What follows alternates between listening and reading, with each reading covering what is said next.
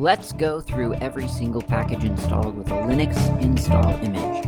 I'm going through the software included with Slackware, but these are all open source applications and libraries, so whether you're running Slackware like me, or Fedora, Debian, BSD, or even Mac or Windows, you can probably download, install, and try these on your computer. So chances are you'll be able to learn something from this podcast. Let's get started. First thing to talk about today is a package that I skipped last episode intentionally because I didn't want to shortchange it and that is PyQt 5. I've had good and bad experiences with PyQt in general, and PySide, we'll get to that in a moment, and, and, Python in general, I will say that. So, I'm hoping to bring sort of a, um, a, a balanced view of what it's like to try to write a desktop application in Python and Qt. And I'm not an expert in this, but I, am going to leverage my lack of expertise and interesting experiences for that balance. I, I, feel like sometimes an expert in something, I mean, we're all probably expert at something in our lives. And a lot of times when you're the expert, you really do lose sight of really, really practical things that all the non experts have to deal with. You think it's not a big deal. You say, don't worry about it, it's super simple. Here, I'll show you. And you do something that no one else understands, and, and you just don't understand why they don't understand it. And you think they're being trivial, and they think you're being obtuse or stuck up. Nobody wins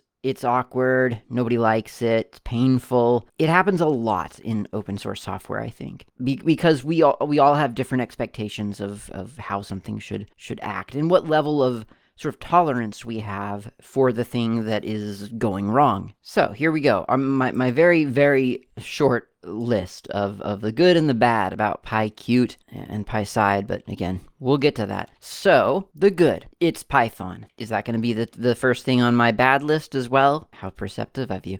So, the good, it's Python. That means that when you open up uh, an application written in PyQt or PySide, but we'll get to that, and, and look at it, you'll probably sort of have an understanding of what's going on. And I say that from from a place that of, of understanding that that's not necessarily everyone's experience when they look at Python. But if you've seen Python before, and maybe you've seen some C++ Qt code before, maybe not, but if you've seen Python before, you've done a little, you know, you're not a total beginner at Python, you can kind of look at it and think, okay, I understand what's happening here, I think. This is connecting to that because it's it's set up this this this signal and, and it's pointing at that slot. So yes i see how that's working.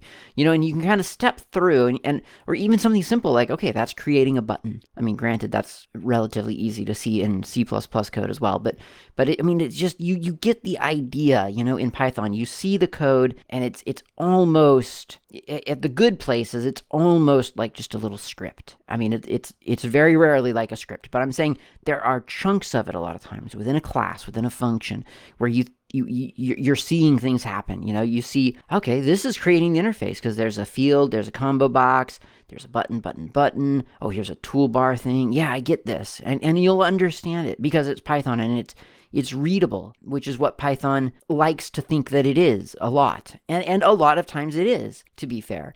So that's a good thing. Second good thing about this the UI that it creates is really, really nice. I, I can't, I, I mean, look, I don't have to, right? I mean, I'm, I'm a KDE user. I love the Qt framework. I think that it's, it's one of the best frameworks out there. I just love it. I think it's one of the best. Really, I, I think it's, can I just say it's the best? I think it might be the best framework out there for GUIs. I mean, am, am I saying that I love, again, that I love how programming deals with constructing visual interfaces in general? Do I love how programming works in general? Not necessarily. I, I'm, you know, I, I still think we have a ways to go to make it really, really simple. But Qt, for what we've got, I think Qt is the pinnacle or a pinnacle anyway. Maybe there's more than one pinnacle. There are peaks and valleys, and Qt is a peak. So you get that now with Python. And honestly, like if you're looking at other, if you're looking to make a Python GUI, a, a, a graphical user interface with a backend of Python, then Qt is probably,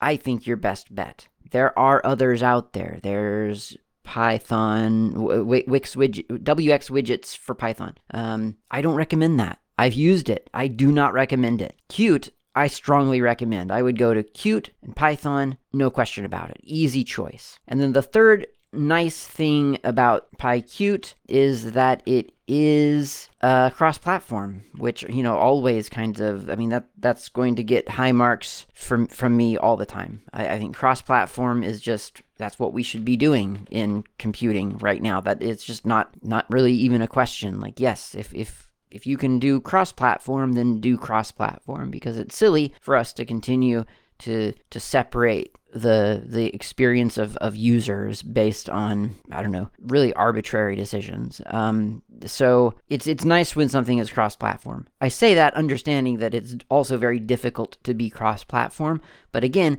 that's a good thing. Like, that's almost a fourth good point about this. It's cross platform, like with underlines. It's, it's really, really cross platform, so you don't have to be. In other words, you have to think a lot less about what you need to do in order for your application to work on that program, uh, on that OS, or, or on that OS when you're using Qt because Qt has already figured that out. Python has, in theory, already figured that out. You don't have to deal with all those special cases. Your, your tool set is doing it for you. And I think that's great. I think we need, I would argue, more of that in programming. I know that some programmers who are really smart and, and, are doing those things, like they're they're writing the things that do the magic for you. They're they're thinking, well, no, that's not how programming works. But I'm saying at a certain level, that's what people want it to that's what that's how they they want it to work. That's how i want it to work.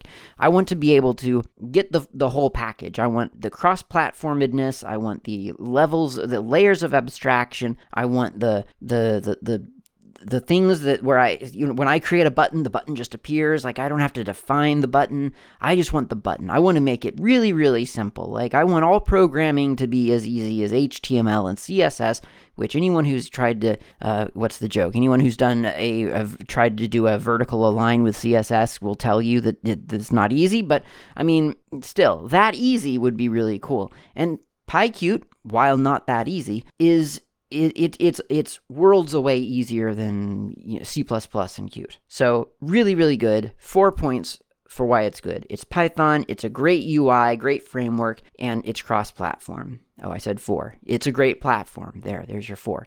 Okay, now let's talk about the bad things. The bad things, it's Python. Look, I don't mean to, to be down on Python, but I mean, honestly, Python has its drawbacks. There are definite things about Python that are not fun to deal with. And if you don't like to deal with those things, you're probably going to want to avoid them. And, and certainly writing something in PyQt would not assist you in avoiding that. So if you're not a fan of Python, or if you've just gotten to the point where you can't be a fan of Python because it has just just enough annoyances that you just don't want to you you don't want to deal with it, then then this is that's a bad aspect of PyQt, obviously. Um, th- the next thing is there's a bit of confusion right now over PyQt and PySide. PyQt was a thing; it was being developed. It, it is being developed, I think, by Riverside uh, Riverbank Computing, and then for whatever reason, somebody and I don't remember who it was came out with PySide. PySide was it, it's PyQt, but it's it's PySide and and and so now we have PyQt and we have PySide. They're not like completely interchangeable, so you have to make a choice. You won't know which one to choose. You'll go back and forth for days. You'll you'll finally settle on whichever one you manage to install correctly, and and you'll go in that direction. And then about halfway through your project, you'll regret it and think you should have gone the other way. And in the end, it didn't matter anyway. It, it, honestly, it doesn't. They're both the same, except they're not the same. It's it's stupid. It's confusing. I don't like it. Um, I I don't know why. And I know usually I'm I'm solidly in the position of like, hey, it's open source. Give me all the choices. But in this case, it just I feel like the two choices, like I said, are are just so. I just don't understand why I would choose one over the other. And then if I do have to make that choice, I feel like I'm kind of I'm I'm I'm making a choice between two, two things that like it would just be better if they weren't two different things. There might be some subtlety about them that I just don't quite understand. As I as I vaguely understand, PySide is actually supported by the Qt Foundation. So in theory, PySide versioning should be really, really easy to understand along with Qt versioning, which PyQt, on the other hand, is by a sort of an external entity, as it were. And so sometimes Qt will up update itself, but Py PyQt won't get the update yet, and so you know you, you won't be able to update your Qt unless uh, until PyQt gets updated and so on. So I guess that's one reason to, to choose PySide, and that's another bad thing is that that version thing, the the versioning um, connection, the tenuous connection between PyQt and and and Qt itself. So PyQt is it's not, you know, it's it isn't magic. It, it's Python bindings that sort of talk to the Qt framework. The Qt framework is not written in Python. It's it's C++. So Python talking to that framework, it, it takes some you know some non-trivial coding to, to get those Python to be able to just call those those libraries and, and make them appear and so on. So it is you know that there's there's maintenance to do whenever Qt changes something on its back end, then PyQt has to scramble and change things on the way that Py, you know, that it's that its module PyQt uh, talks to whatever Qt framework you have installed. That can be a problem sometimes. I mean, if you decide in your application journey that you're using PyQt, then you know you're signing up for very careful tracking of the Qt project and the PyQt project and understanding when they align. Luckily, they both use the same version numbers, so it's not like it, there, there's not a question of, oh, I need pi PyQt 48.5 because that's what aligns to Qt 5.12. No, it's Qt 5.12. Guess which PyQt you need? Right, 5.12. So that that that makes it simple to understand. It's just that it is a step in your maintenance that you have to make sure those two things align. Is that a big deal? Probably not. I mean, programmers kind of deal with that all the time, really. Like if you're using one library that requires another library, then if you update the the foundational library, then the other one might need updating as well, you know? So I mean, it's it isn't that big of a deal like, like that's that's not unheard of. It is just a thing that you have to keep in mind which maybe you didn't know. So i think that that's that's well i'll, I'll say the fourth bad thing and then, and then i'll get into sort of the bigger picture. So the fourth bad thing is how the heck do you package a python desktop application honestly?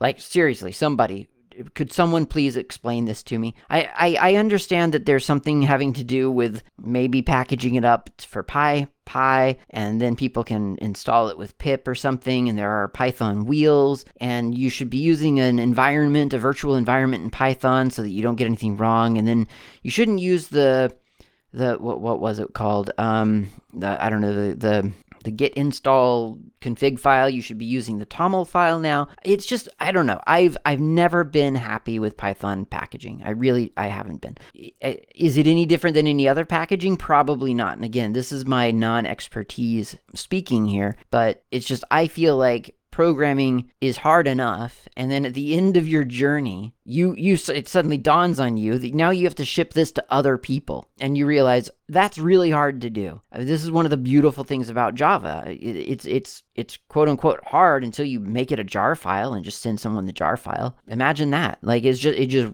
it's just right there. It's all there and it's cross platform and it's in a jar file. Like that is nice. I know there are there are exceptions, there are times when that doesn't work, there are complications. That could be easier too. However, the Python thing for packaging, I just I don't understand how you're supposed to do it. I really don't. And then it's different on every platform, of course. Um, it, it, it gets complex and then you're so you're sending your application out to people and you're telling them well first you have to install this uh, Qt package. Well, that's from that's from over here on Qt.io or whatever their site is these days. Uh, yeah, okay. then you have to go get PyQt. Those are the foundational libraries. Well, here I'll write you an installer for that, but you still have to get Qt yourself. Uh, oh, but you have to get that version. Okay, well I'll I'll write an installer for that as well, I guess. But you still have, yeah, let's do that. So I'll I'll package all that stuff together. You know, and so you're just you're I just it my, my mind boggles at the concept of all the things you have to try to manage when doing what you set you, what started out as a very simple application. Oh, I'll just write a really quick application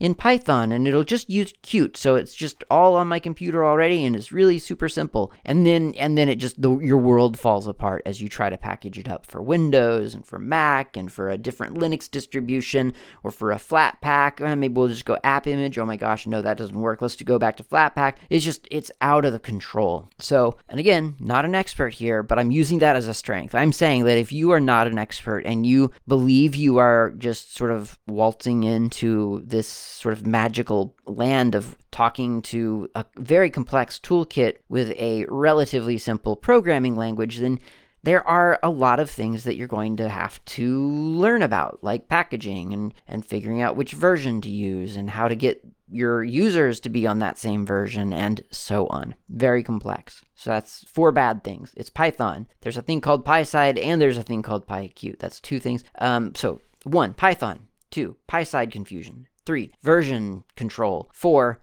packaging. So I've got four good things and four bad things. How predictable is it that that they they they both uh, have the same number? Actually, I only had three good things if we're fair, right? Because it's cross-platform on there twice. So, but but I want there to be at least four or five good things because overall this is a good thing. I'm I don't mean to be really down on PyQt. I just want to set expectations because a lot of times I think people see this and they think, well, this is really cool, and it is cool, and that's what I'm gonna. Um, that's what I want to go into right now because I said I had both good and bad experiences. My bad experiences, I feel like I've, I've already kind of gotten them across.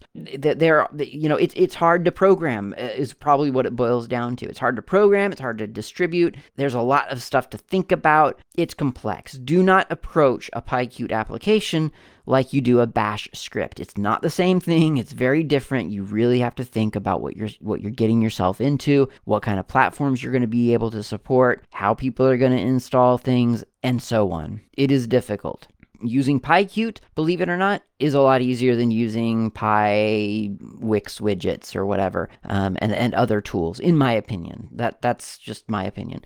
PyQt of the Python, write a desktop application with Python. I would say PyQt is is definitely a great great contender. I don't know about Py I think is there still a PyGTK or is that what? Yeah, I'm not sure. I, I don't know about that one. But um, PyQt makes it easy, but it's it's not easy.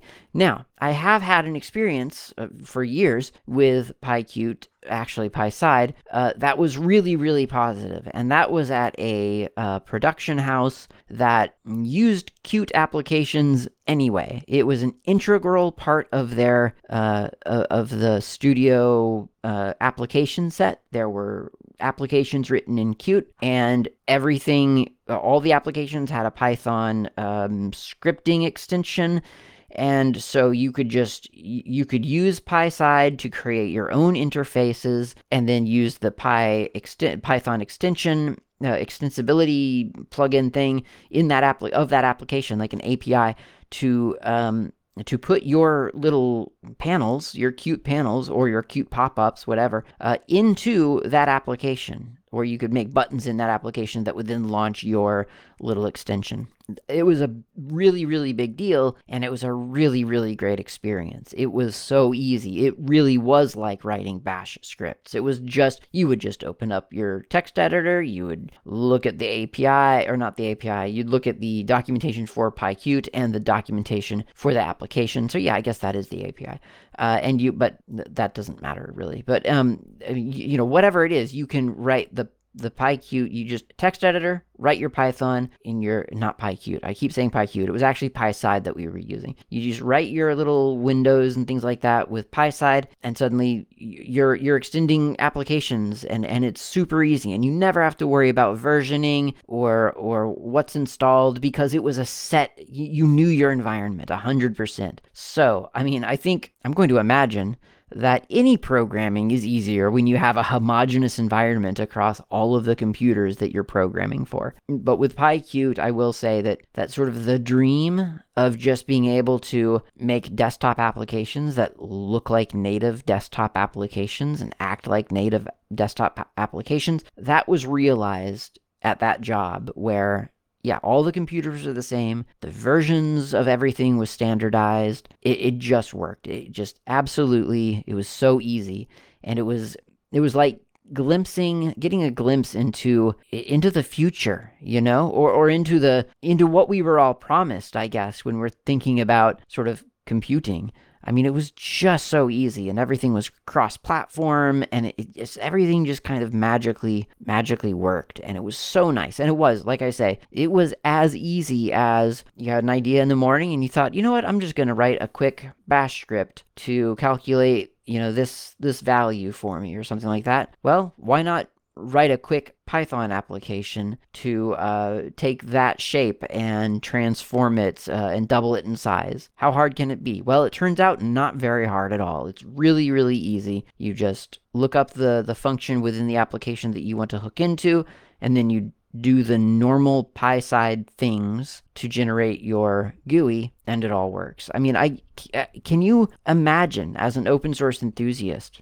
if it were always that easy. Like if someone rang you up and said hey i need i need an application to convert um you know i'm i'm buying an application to convert images and it's going to cost me i don't know 15 bucks even $15 and you, you you know in your head you're just thinking don't spend your $15 on some poorly written application that you're going to download and it's not going to work right and you have to struggle with it and then it's going to go out of date in a month. So so don't do that. I'll just here, hold on. I'll, I'll, write you a quick application to do it and I'll send it to you. And you could do that. Like, how cool would that be? I mean, I think that would be amazing. You could just, you know, because I mean, uh, there are so many times where people will ask me a question and I'll think, yes i can i could help you with that. I can i could make that super easy for you. Uh, but you'd have to switch to linux and you'd have to learn how to run a command in a terminal. So all told three years and you'll be set to go to bulk convert all of your big PNG files from your camera down to really high quality but small file size WebP. And it'll only take three years. It'll be great. Well, obviously, someone's going to go spend their 15 bucks on some really poorly written application because I mean that that works. That's better than your option. And and wouldn't it be cool in like some fantasy world where someone could call you up and say, "Hey, I want to do a bulk conversion uh, thing. Can you do you know how to do that because it's taking me days to um, open every file in my uh, photo editor and save it as and, and i'm doing that for you know 1533 images. Could you make that faster for me? You're like yeah hold on. Give me give me like an afternoon. I'll i'll, I'll send you a really quick uh, little application that you can launch and it you, you'll just point the application to the, the, the file, the folder containing all of your images, and it'll do the rest. And you could do that with a, a quick and simple Python loop that, that just creates a little Qt window, gives you a file chooser, bang, done, and then pipes pipes that command through um, whatever PIL is. What is it, pillow now? Uh, and and then it's done. And you wouldn't have to worry about uh, what version of Qt do you have installed. Can you install Qt?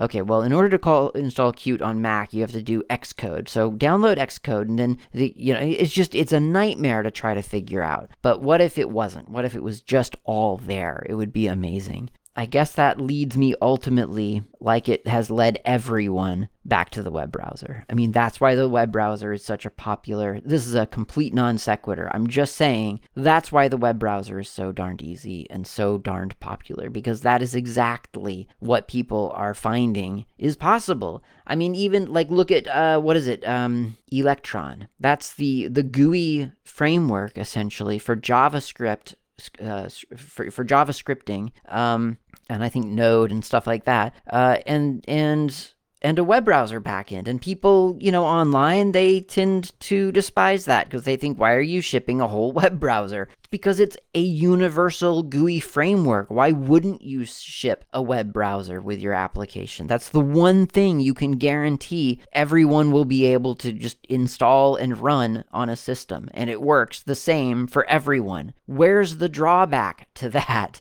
There is no drawback there except that they're downloading a five gigabyte application that's an exaggeration um, just to bulk convert some images down to webp I, I get the i get the quote unquote problem but also i just don't see the problem. Um, i think i think i think that's i think that's the answer you know ultimately i, I really do. Anyway that's PyQt i guess in summary, to to make my ra- random rambling thoughts a little bit more succinct, PyQt. It is fantastic as long as you understand that there are versions and installation uh, issues and you, you know you you have to put a lot of thought into how you're going to get that application that's written in one language that's tethered carefully to a framework that might not already exist on all the platforms that you might be targeting. If you if you don't want to think about that, then you probably don't want to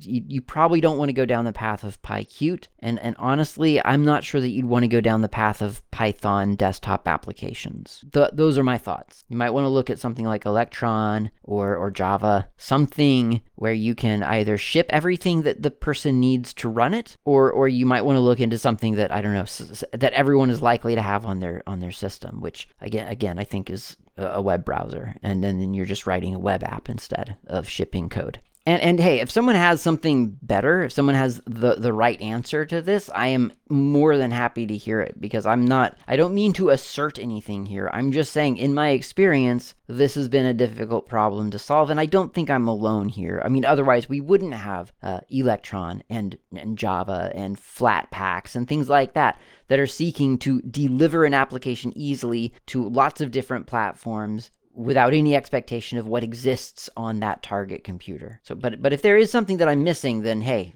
uh, let me know about it. I would be eager to hear that. Let's go drink some coffee.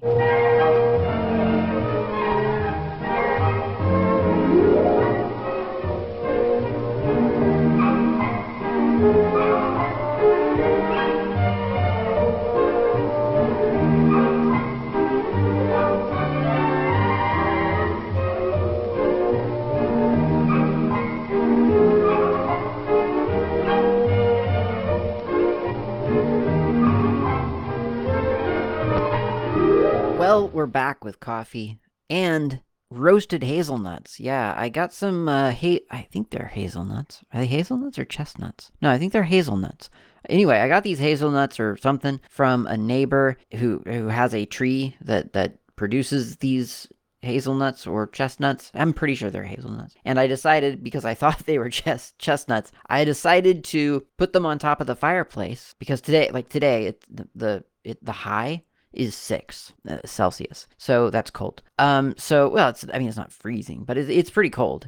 Um, so I put the, some chestnuts, no, some hazelnuts on top of the fireplace, and they roasted, and it was really, really, they they toasted, you know, uh, really, really good. And uh, with coffee, a little bit of roasted hazelnut on the side. That was good. So that was fun. And uh, now we're still talking about Qt in a way because the next package in this list, well, technically the next package would be QScintilla, but we talked about that in the previous episode. So uh, the next application in the list is Qt AV. And Qt AV, I didn't know how. Honestly, I don't even know how I got it installed. So maybe I should even check. No, I mean, it's obviously, what am I talking about? It's in Slackware. Okay, so now I know how it got installed. For a very long time, I was not clear on how it had gotten. I thought, did I install this with like Qt Creator? Like, did that come bundled with Qt Creator or something? I couldn't figure out how Qt AV got on my computer where it came from, what whose project it was. Just wasn't really sure. Well, it's you can go to qtav qtav.org. That's qtav.org.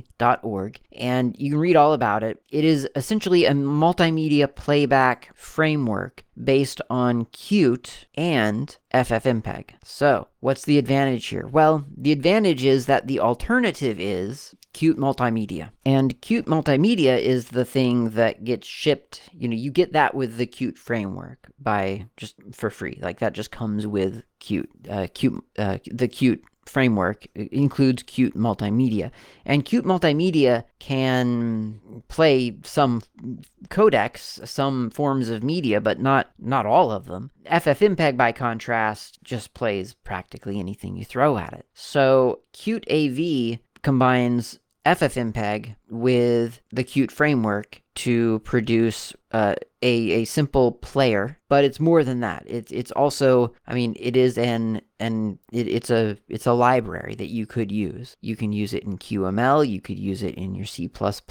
Can you use it with Python? I don't know. I haven't actually looked into that, and I, I never thought to look until until just now when I you know, now that I'm just talking about PyQt previously. Um, but yeah, it's a pretty simple little method to to to play back media without worrying about extra codecs. That's huge. Um, for me, for the longest time, I feel like I'm being really negative in this episode. Um, for me, in a long time, um, I, I I just got annoyed at Qt AV because, like I said, I, I didn't exactly know where it came from, and it would always just pop up. Like if I would go to um, if I would go to anywhere on my drive with a video on it, I would click on something, right click on it, and it would, the, the default option, it seemed to always be Qt AV Player. And it drove me crazy because I didn't want it to open in Qt AV Player. I wanted it to open in Dragon. I don't remember why. It was just whatever, you know, whatever reason. I just, I, I, I didn't want it to be in Qt AV Player. I because I, I, don't remember why exa- exactly, but I mean there are some features in Dragon that I just happen to maybe like, or maybe that I'm just used to, like the way that it lists uh, everything in a playlist uh, sort of when it when a when a thing that you're watching is over it just adds it to your to almost a queue that has well it's, it's a, history really but it just it just populates its own window so uh, little weird things like that that are completely inconsequential but for me uh, for the you know for what i was doing out of convenience, that's what I wanted. And I just, I had to set like every media type practically, you know, if it was an MP4, WebM, uh, AVI, XVID, what, whatever codec it was, or whatever container, MKV, you know, whatever it was, it just seems like I would always, always click on a new one, you know, every other day. And, and I would just keep seeing Qt AV, and I would think I just changed it to Dragon yesterday. Well, you didn't do it for that container, so um, for that format. So it, it used to get on my nerves before I understood what it was, and and it's actually really really really useful um, if you if you you know, out of the box, Qt AV is amazing. I mean, it will play everything that FFmpeg will play which is, again, practically everything. It uses FFmpeg and OpenAL and Qt, and like I say, it's got the library files and a little. Uh, I, am assuming that Qt AV is like the the the player itself. I'm assuming it's just a proof of concept, like a sample. I don't think Qt AV is actually like I don't think they're selling, for lack of a better word, the player. I think they're they're selling again, just not not literal selling, but I, I think it, it I think they're they're pitching to the world this really, really useful library. It happens to have a, a sample player bundled with it, but the, I think the selling point is this really useful multimedia uh, framework that that essentially is is sort of better, possibly, you know, arguably better uh, than Qt multimedia. So there you go. That's Qt AV. Actually, really, really useful. I mean, whether you know whether it's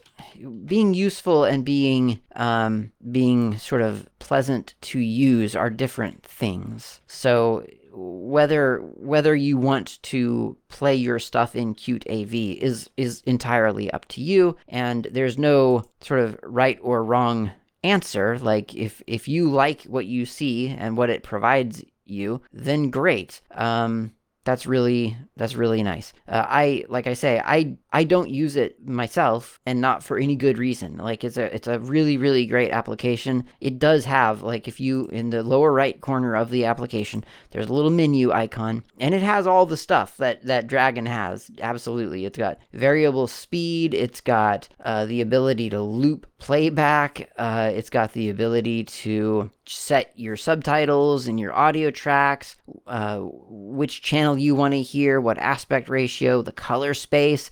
You can adjust the color uh, of of the things. So if you need to adjust the the you know the dimness and stuff, uh, you can do that. You can use CUDA to to play back. You can use um you, you do you can create a playlist. You have a history of everything that you have played. You can play stuff from a URL. I mean, there's just it's endlessly useful. Like honest, like really, it's a great application. You should try it. I'm not saying you have to use it forever. I'm just saying you should try it. I mean, VLC is also an amazing player, and as I've said before, I haven't been using that lately either. I've just fallen into a, a thing where where Dragon happens to be playing the things that I want to watch, and so that's what I've gotten used to, and so I'm perfectly happy to just use Dragon. If if Dragon goes away next KDE version, plasma desktop version then that's fine i'm no actually kde version right because dragon isn't isn't the plasma desktop it's i don't know anyway if dragon goes away that's okay i will happily switch over to qt av or to vlc or to whatever other thing that i find there's there's so many options out there and this is one of those times in open source where where it's great to have all those options this is a good time this isn't like pyqt versus pyside this is oh cool i can have whatever player and i can be as picky as I want about the stupidest, silliest little thing because nobody's nobody's paying attention. Like it, it's nobody cares. It's just my preference. I like that.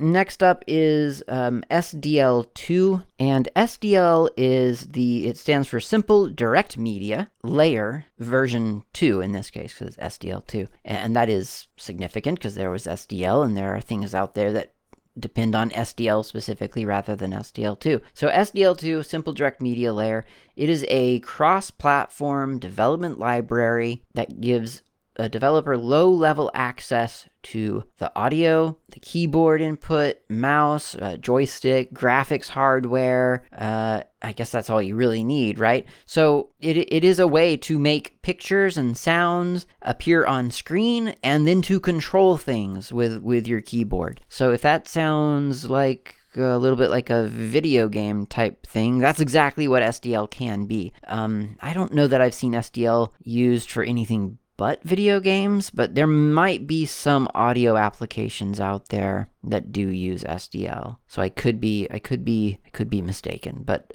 SDL2 is very popular among video game creators, at least, you know, sort of I guess I guess independent video game. I mean, you know, you're not you're not seeing SDL being used so much in your AAA video games. Uh, this is something that's a little it's it's you know, among a certain set of people, this is an ubiquitous library. Other people less ubiquitous. And that's not to say that SDL2 isn't amazing. It's just not, you know, it's not, um, it isn't Godot. it's just SDL2. It, it gives you easy access to painting pixels, playing sounds, and controlling things, you know, picking up input. And it's kind of surprising sometimes. I mean, remember what I was saying about uh, PyQt and, and PySide and how programming was really hard and there were th- weird things that you would have to do that you would just think, I don't have to do that really, do I? Um, and here's an example, actually. So in in Python, if you're doing a video game, uh, or in Lua, if you're doing a video game, uh, you have to write code to pick up, and in Java,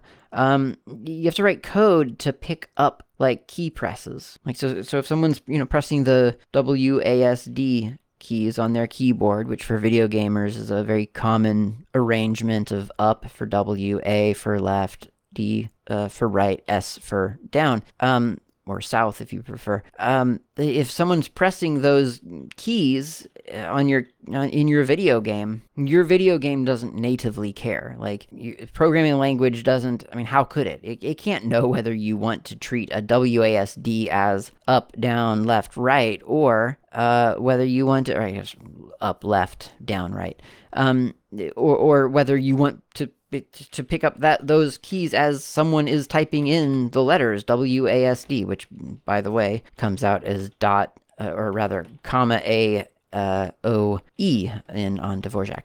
So um, yeah, it doesn't know. The computer doesn't know. The programming language doesn't know. So you have to write that in. But it's not like you just have to write um, import video game control scheme or import WASD control scheme or something like that. Um, no, you have to like create a function that gets called every you know couple of milliseconds or whatever, um, and you have to detect which key is being pressed. If the key being pressed right now is W, then we'll do something to the sprite that's on screen currently or the camera controller, whatever it is you're moving. If it's A, then we'll do something different. If it's S and D, if it's something else entirely, the spacebar or the return or the escape key, then some other action needs to be taken. If it's something yet different, then just we'll just drop that signal. We don't care about that one.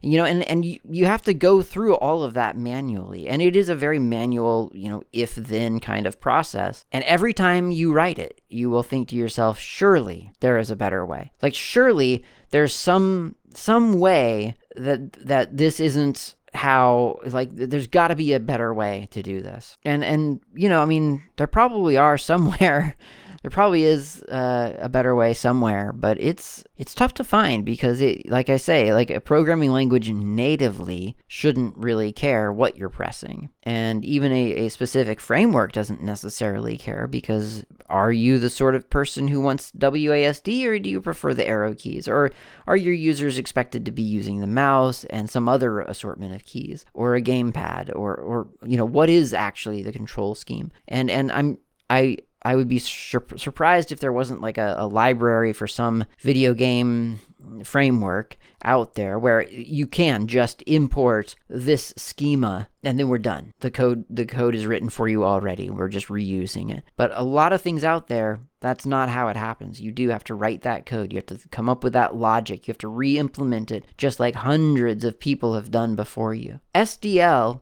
does not as far as I know, doesn't have a drop-in, you know, schema type thing.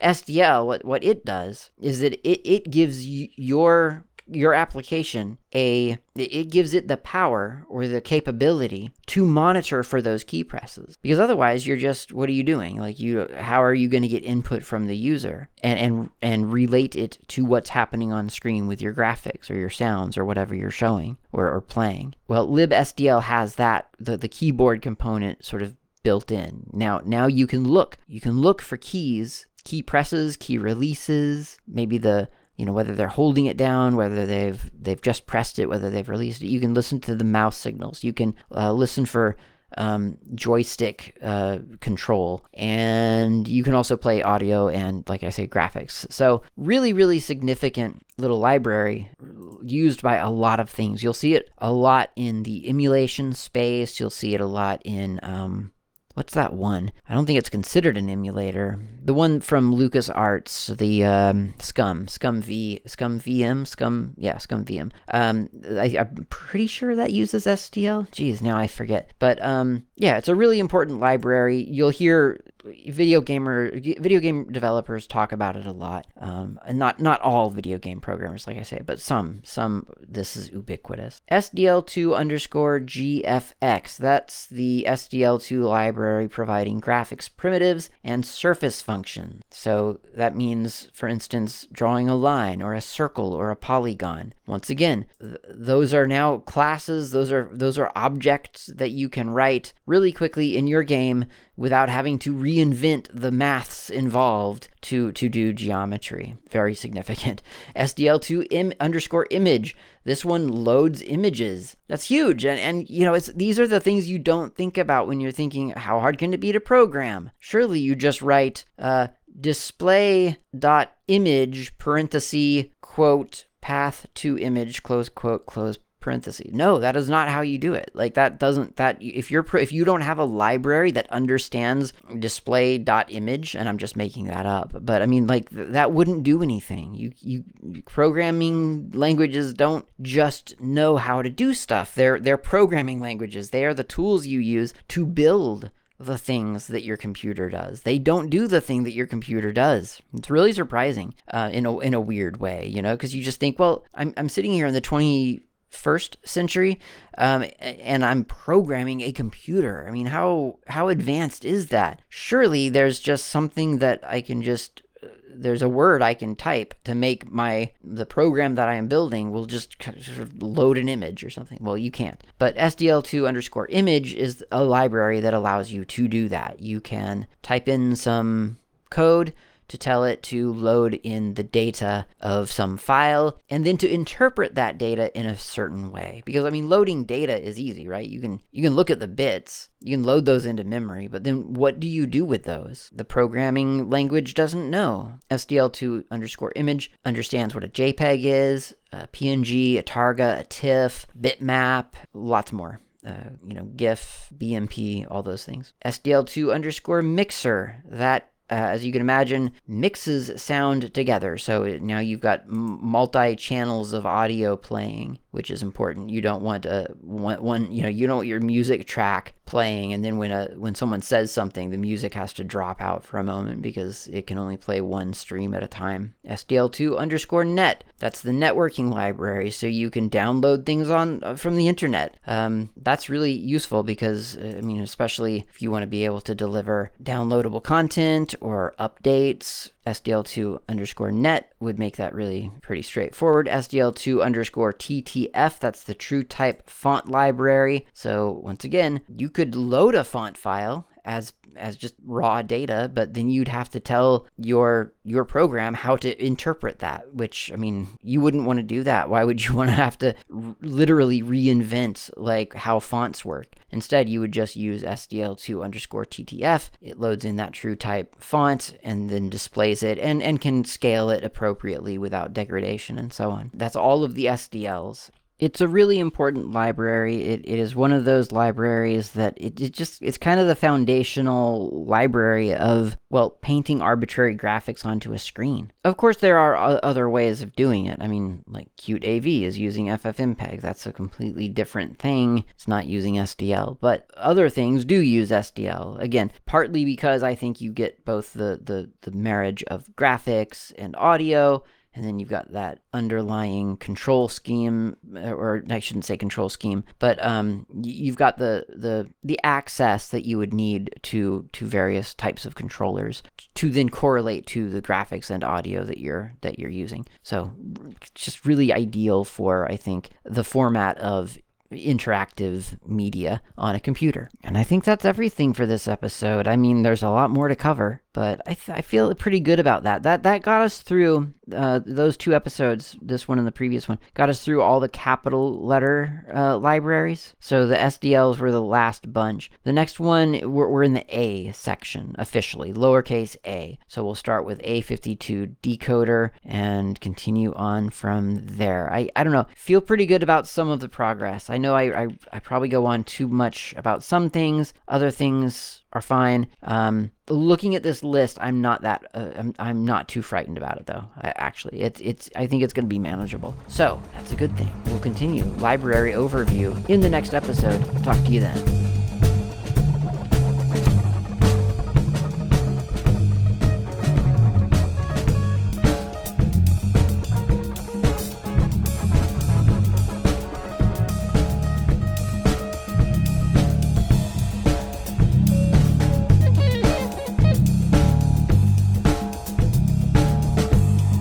Thanks for listening. My name's Klaatu. You can reach me anytime over email with feedback or comments, tips, or just to say hi. My email address is klaatu at slackermedia.info. You can also reach me on the Mastodon network, not Klaatu, at mastodon.xyz. The show's intro and outro music is by Fat Chance Lester. You can find their music on bandcamp.com or on GNUWorldOrder.info. In the archive, you'll find a music directory containing the album from which this music has been extracted.